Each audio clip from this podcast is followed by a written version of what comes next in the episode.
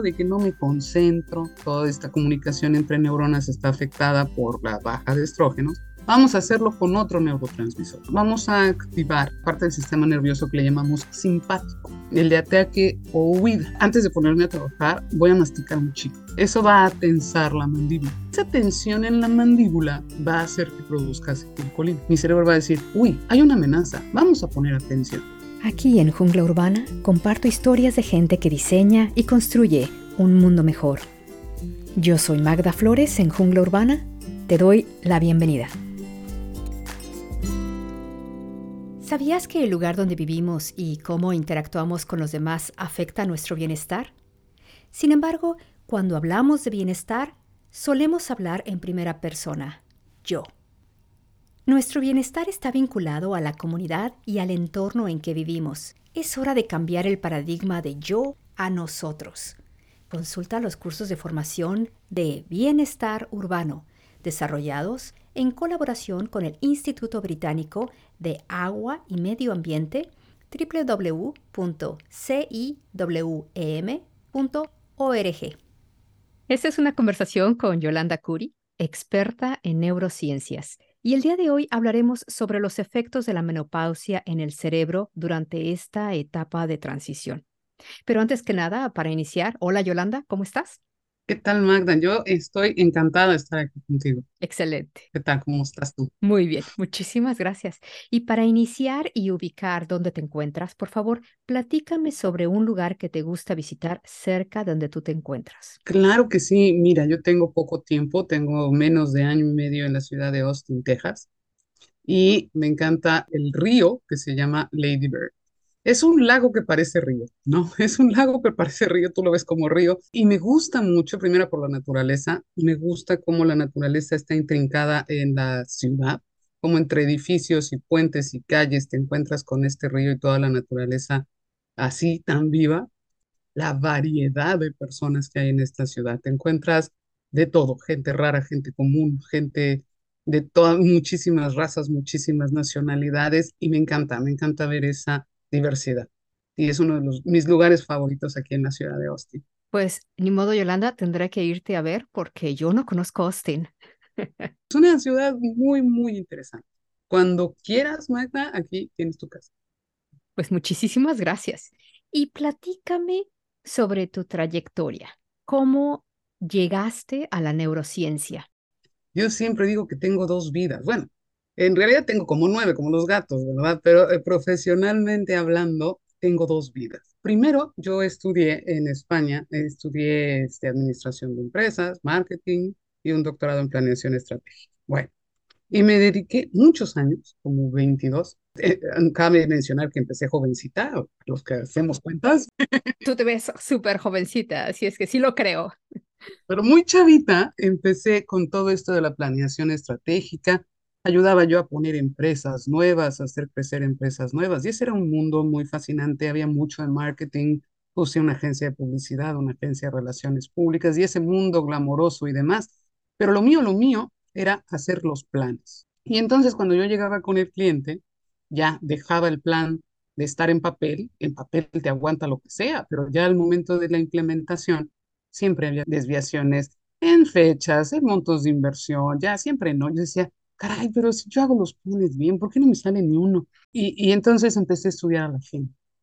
¿Por qué tenemos a veces creencias limitantes? ¿Qué cosa hay de nuestra personalidad que nos impide hacer ciertas cosas? Empecé un poquito por la procrastinación, el miedo a tomar decisiones y me fui metiendo en psicología, me fui metiendo en coaching, me fui metiendo en muchas cosas y ahí encontré neurociencias.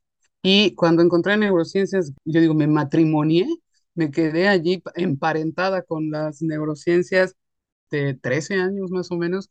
Yo no he dejado de estudiar, de ver, de, hacer algo relacionado con las neurociencias. He tenido oportunidad de estudiar en Oxford, he tenido oportunidad de estudiar en Estados Unidos, etcétera.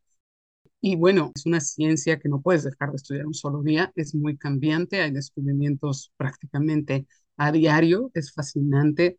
Y bueno, en eso ya pude ayudar más a mis clientes. Pero me encantó tanto que dije, no, no, no, yo ya no quiero planeación estratégica, con permiso. Y me dedico desde hace 13 años al 100% a esto de las neurociencias. Y pues, ¿cómo me dedico? Yo luego les platico a, mis pacientes los nuevos. Mira, yo soy una cosa en medio entre psicóloga y psiquiatra, más o menos.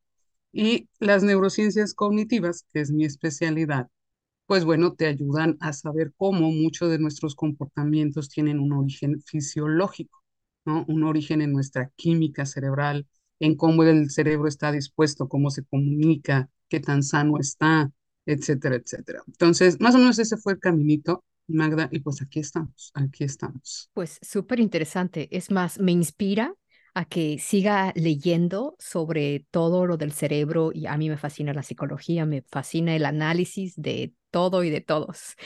Entonces, me encantaría saber qué le pasa al cerebro durante la perimenopausia y menopausia de la cual tanto escuchamos. Una de las cosas que lo hace interesante es que, fíjate, el 78% de las mujeres cuando estamos atravesando perimenopausia y menopausia no cuenta con ninguna asistencia de psicólogo. Entonces, típico, conocemos la lista entera de los signos, síntomas y circunstancias que están en este periodo de la vida, en esta transición, que si los bochornos, que si los sudores nocturnos, que el estado de ánimo, que todavía dolor de articulaciones, que te duele la espalda, que no te puedes agachar, que cada que te agaches dices, uy, ¿no? Y te digo, uy, y, crees que ya es de viejito, ¿no? Sí. O que los niños ya se van de la casa, ya no son niños, y que te sientes sola, y que esto, y que el otro, y que el marido, y que, bueno, los que estaban juntos por los niños, pues ya, o sea, cambia todo físicamente. Hay signos y síntomas fisiológicos, emocionales, intelectuales, en fin. Y de todos ellos hablamos, encontramos información, pero en los últimos cinco años se ha estudiado mucho el cerebro femenino en esta etapa y contestando ya este, claramente tu pregunta. La falta de estrógeno es, y, de progesterona, que es básicamente lo, lo que se dejan producir estas dos hormonas, primera, se dejan de producir por orden del tálamo. O sea, no es nada más vejez, no es nada más la edad, no es nada. El tálamo es el que un buen día va a sufrir un encogimiento, se encoge tantito el tálamo el tálamo puede mandar esta orden a los ovarios antes o después. ¿De qué depende? No es genético, no es porque mi mamá fue a los 50 y... No, no, no, tiene que ver con muchas cosas implicadas en la salud. El buen dormir va a tener al tálamo más sano, más contento y este encogimiento va a tardar un poco. Pero bueno, un buen día el tálamo, que es el encargado de coordinar todo el sistema endocrino, le va a decir a los ovarios, basta, ya no queremos tanto estrógeno, ya no queremos tanta progesterona. Ok. El cerebro utiliza el estrógeno como energía, entre otras cosas. También utiliza este, glucosa, en fin, se nutre de varias maneras. Pero el cerebro utiliza el estrógeno como energía y para muchos de los procesos muy importantes que ahorita voy a citar rápidamente. Pero el cerebro pesa el 4% del cuerpo, o sea, nada, es un kilo y 400 gramos. Sin embargo, utiliza el 20% de la energía. En términos de rendimiento es carísimo. O sea, se chupa toda la energía este muchacho. Wow. Sí, se lleva todo. Entonces le quitas todos los estrógenos, que es fuente de energía, pues espérame tantito. ¿Qué va a pasar? El estrógeno se utiliza en la sinapsis neuronal. La sinapsis neuronal es lo que permite que las neuronas se comuniquen y que tengamos una, una serie de redes neuronales. Cuando aprendemos algo, se hace una red neuronal nueva.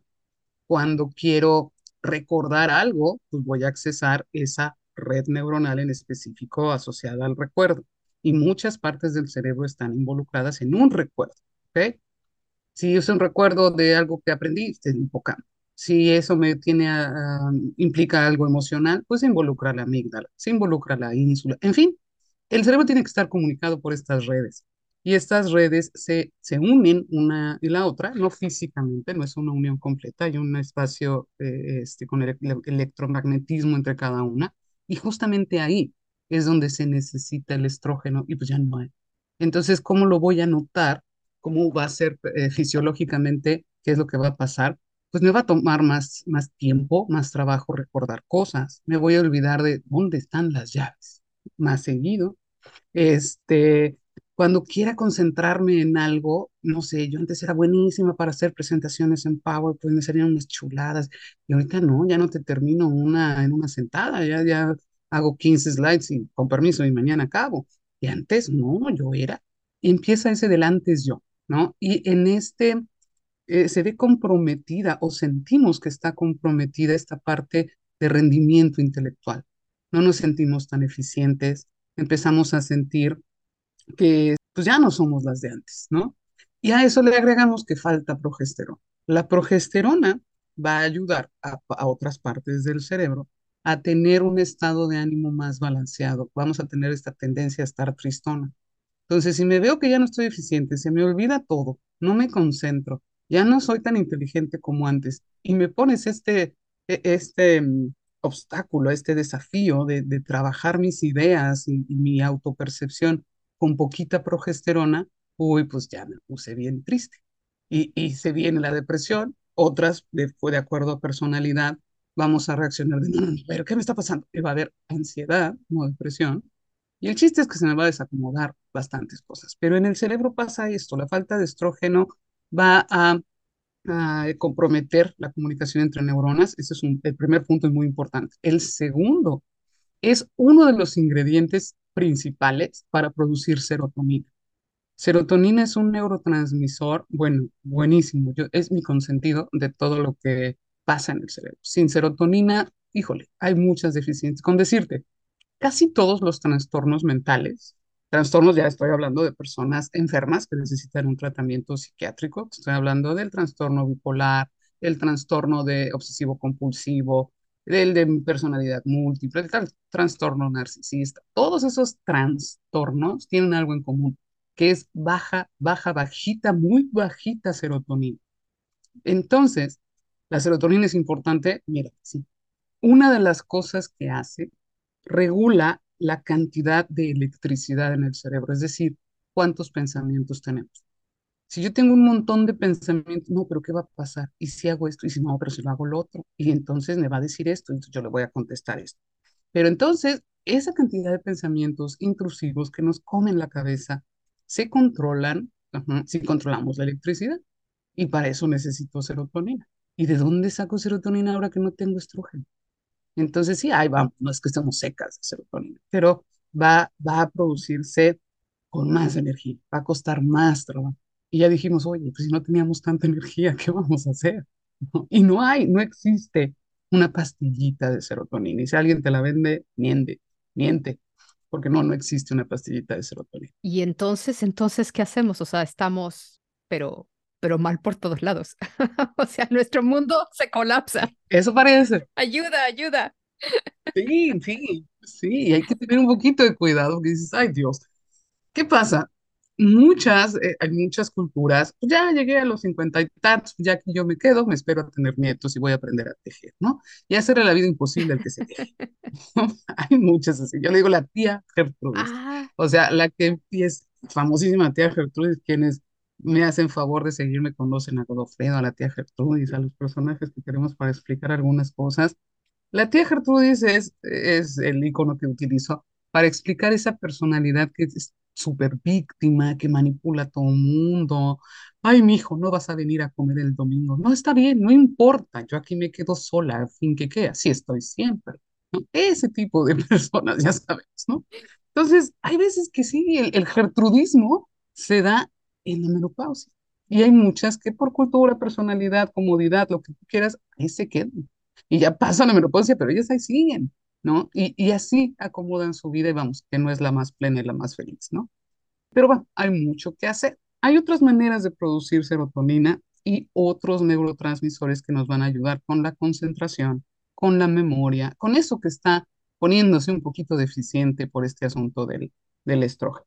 Y hay cosas buenas también. Por ejemplo, eh, la falta de progesterona una de las cosas que, que, pasan en nuestro comportamiento asociado a la fisiología que va a desarrollar nuestro cerebro con esta ausencia de progesterona es que hay cosas que me empiezan a importar menos. Que si me puse el mismo vestido la vez pasada que fui con mis amigas, ya no me interesa.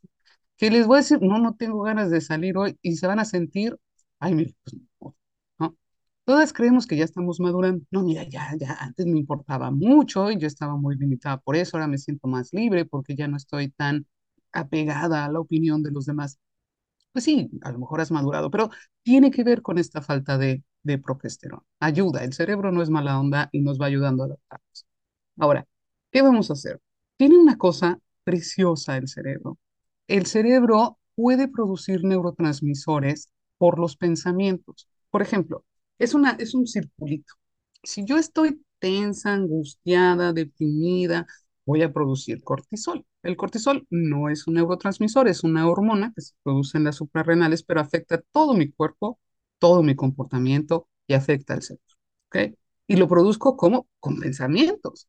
Si, si yo estoy estresada, estoy con estos pensamientos intrusivos y si le digo, pero si me dice, pero si voy, pero si mejor regreso, pero todas estas miles de opciones que siempre ponemos en nuestra cabeza, pues voy a producir cortisol y con ello un estado de ánimo y un estado fisiológico causado por este cortisol. Muy bien.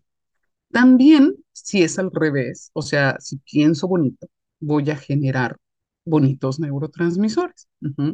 Y voy a tomar en cuenta las cosas que pasan fuera. Por ejemplo, si estoy contenta por si estoy contenta voy a producir endorfina.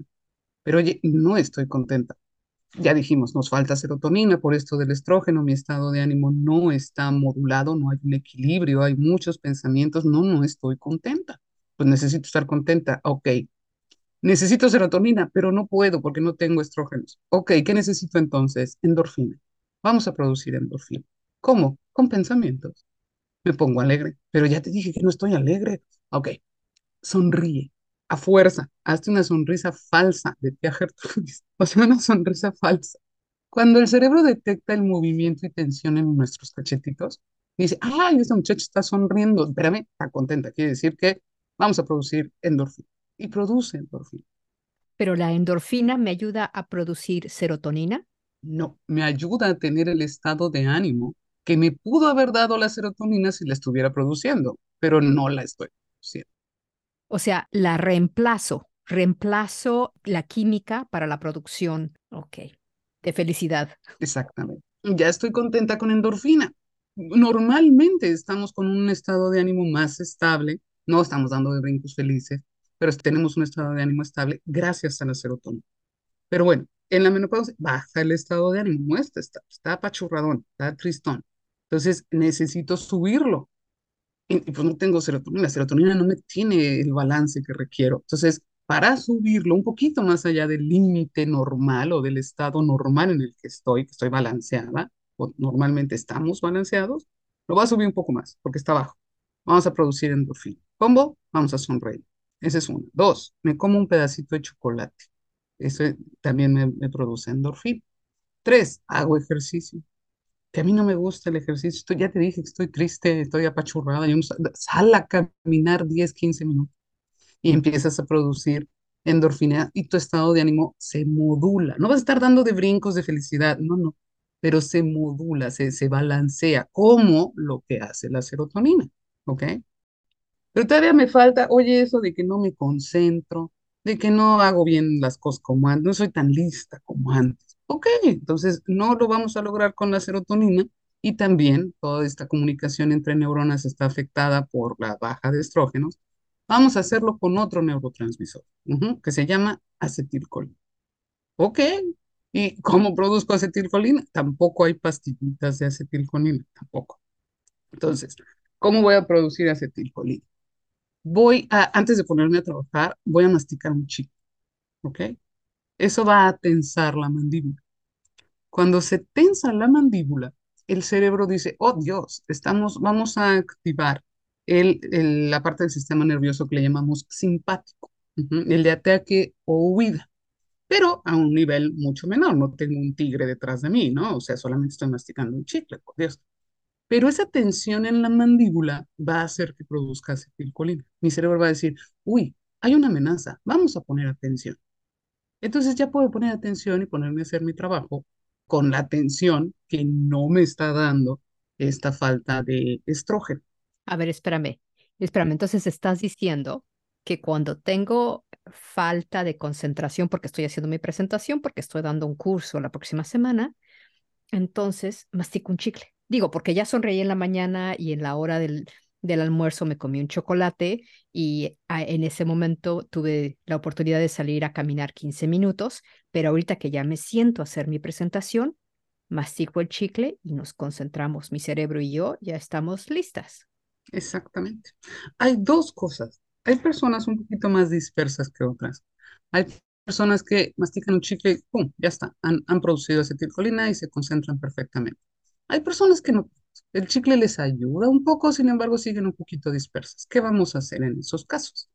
Además del chicle, así sentadita frente a tu computadora, antes de empezar tu presentación, o en cualquier momento, ya me desconcentré. Bueno, te sientas correctamente con una postura adecuada, recta la espalda, sin recargarla en el respaldo, ¿ok? Y pones tus brazos, los elevas como en forma de T. Elevas tus brazos y ahí los dejas que se duerman un poquito, que se sientan pesados. También la acetilcolina se produce cuando tenemos que actuar con nuestros músculos. Mis músculos van a estar pesados, se van a dormir un poco.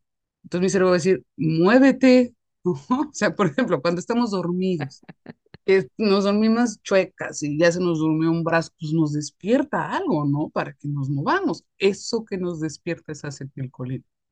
Y también cuando estoy en mi presentación y estoy muy dispersa, voy a hacer mi presentación, ay, pero le tengo que hablar a tal, ay, pero le, te... ay, ¿qué más tenía yo que hacer? Y nomás no me enfoco, ok, mi chicle, uno, y dos, pongo así mis brazos como en T, así a la altura, la mano la voy a subir a la altura del hombro, como una T, ambos brazos, y ahí me espero dos minutos, tres minutos, se duermen los brazos, aguántate otro, espera, aguanta ya está bien dormido y ya estoy incómoda. Ahí ya está. Ahí ya está produciéndose acetilcolina. Regresa los brazos a su posición, ya recárgate en la silla y, ya, y empieza. Vas a notar un enfoque muy diferente. Me fascina, me fascina, porque sí, sí, sí lo veo, sí lo veo. Tengo una presentación el lunes. Entonces, y ahorita, antes de platicar contigo, estaba terminando y sí hubo un momento en el que dije, ah, espérame. Pero sí, si no, no se me hubiera ocurrido levantar los brazos. Y bueno, y así vamos supliendo estos neurotransmisores. Y hay actividades que hacer. Hay un neurotransmisor que es precioso, que se llama oxitocina. Y digo que es precioso porque este lo liberamos en varias situaciones en nuestra vida, pero está muy relacionado con el amor. La oxitocina fisiológicamente va a ayudar, por ejemplo, cuando estamos embarazadas, en el momento del alumbramiento, es lo que abre el cervix para poder dar a, dar a luz. Pero también la oxitocina va a ser el precursor de otros químicos en nuestro cuerpo que nos permiten amar incondicionalmente. El amor tiene un origen fisiológico, sí. Nuestro cuerpo, nuestro cerebro cambia con el amor. Y hay una un tipo de serotonina que se produce después de haber hecho, producido oxitocina y que no depende del estrógeno. O sea, la podemos producir. Y fíjate qué cosa tan hermosa. ¿Cómo se produce esta serotonina de óptima calidad y que no requiere estrógeno? Es haciendo un favor a otra persona. Cuando ayudamos a nuestros semejantes, y esto obviamente suena muy bonito, pero claro, tiene una raíz evolutiva desde el Homo sapiens y cuando empezamos a formar comunidades, cuando ayudas al otro, el cerebro se optimiza. Te den las gracias o no, o sea, no importa. Pero cuando estamos haciendo algo en pro del, del que está aquí cerca o de la comunidad en general, el cerebro produce un tipo de oxitocina y te sientes bien contigo misma y dices, ok, voy bien, y te desprendes del resultado. Estoy haciendo algo por la comunidad, no va a venir la comunidad a agradecerte, no te importa si te agradece o no, vamos, no vienen de uno a uno, ¿verdad? Ah, muchas gracias, Marco, muchas gracias. No, obviamente no, pero sabes que lo hiciste, ok. Al producirse este tipo específico de oxitocina, después se produce serotonina. Esta serotonina preciosa que, que va a estar te va a modular el, estado de ánimo, va a ayudar a la sinapsis neuronal que estaba siendo defectuosa por la falta de, estrógeno. Vas a tener más energía en tu cerebro, vas a estar por mayor concentración. Cuando venga que estoy triste porque los niños ya se fueron a la universidad, te vas a reponer de eso en 15 minutos, vas a tener mucho más conciencia. Ah, sí, claro, ¿no? El otro día A mí, a mí me dio un ataque de menopausia en la, una mañana. Yo estoy triste, quiero que me abracen. Y yo, ¡Oh, Dios, es menopausia, qué padre, así puedo ayudar a mis pacientes a ver qué estoy sintiendo, ¿no? Así, de que llega, llega, ¿no? Entonces, oh my God, yo ya sé qué es lo que tengo que hacer, ¿no? Desayuné en lugar de café, me hice un chocolatito, Ujú. este, hice un poquito de ejercicio a esa hora, aun cuando me tocaba más tarde, y, y me puse a observarme. La autoobservación es muy, muy importante. ¿Cómo me siento? Y no, no, ah, ¿cómo te diré? No hacer un drama, ¿no? Ay, Dios, esto. No, no, no, no, a ver, son tus hormonas, tú estás bien. Ajá. Es una etapa y yo le llamo, y muchos autores hoy en día le llaman transición. ¿Por qué? No es la, a veces utilizamos el término hasta peyorativo de, ah, la menopáusica. No, no, no, no, no es una etapa mala, no es una etapa fea, no te estás volviendo menos inteligente, nada de eso. Estás pasando por un- una etapa y si eres consciente, te observas, le ayudas a tu cerebro, vas a salir de esta etapa hasta más inteligente que antes. Puedes tener un pico neuronal, producir más redes neuronales por el simple hecho de estar consciente de ello, por observarte, por producir esta serotonina que te menciono de alta calidad, por hacer todas estas cosas. Vas a tener más conciencia, vas a hacer ejercicio, vas a comer mejor. Hay alimentos que tienen fitoestrógenos, te van a ayudar hay algunos suplementos también, pero esta conciencia y ese voltearte a ver y, suplir y controlar un poquito más esta producción de neurotransmisores hace que después de esta transición estemos más plenas, felices, libres. La palabra libres en este caso a mí me fascina porque te quitas de creencias limitantes. Ujú. Observas tu vida de otra forma y eres más libre, más feliz, más plena te avientas a hacer ese negocio que querías hacer desde hace tiempo y no lo has hecho, te avientas a cambiar de carrera a lo mejor, que hay muchas que están por ahí, a decir, bueno, ¿qué me falta? Yo he escalado todo esto en mi trayectoria profesional, me falta ser directora general, pues voy detrás de ello.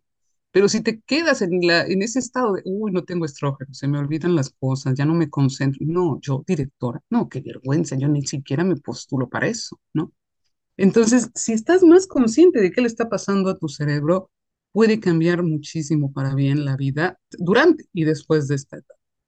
Pero entonces, qué impresión, porque si me doy permiso para observarme, para aprender de mí, de cómo me siento y qué necesito, y además me apapacho, ¿no? Me quiero mucho y me trato bonito, con cosas lindas que me ayudan.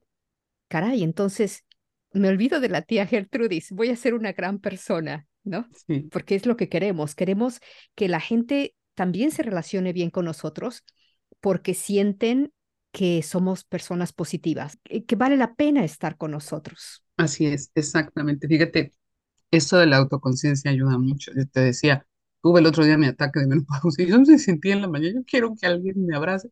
Si no fuera eh, por la conciencia y por la observación, a lo mejor me sigo así todo el día.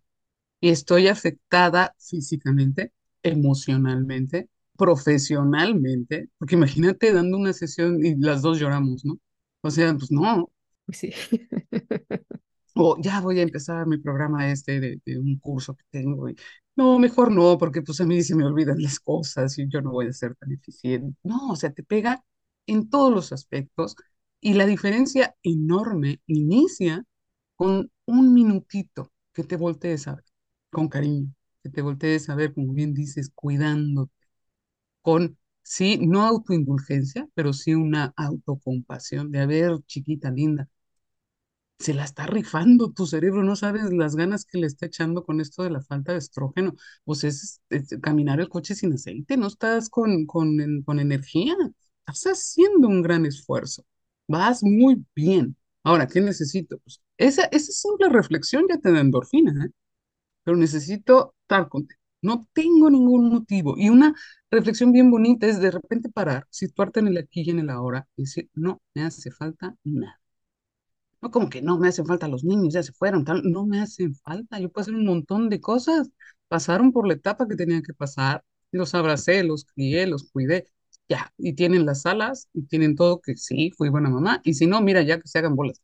Pero yo ya acabé, no, estoy bien. Y tengo tanto que hacer. Y, es que extraño a los niños. Bueno, pues organiza una comida para el domingo y ya estás, ¿no? Y si no se puede este domingo, ¿para qué entra? Y listo. Excelente, excelente. Y, y, bueno, pues empezar a ver la realidad distinta te ayuda mucho. Y empieza con esta observación que no se daría si no hay una conciencia, un cariño por ti mismo. A ver, a ver, me voy a cuidar, ¿qué pasa?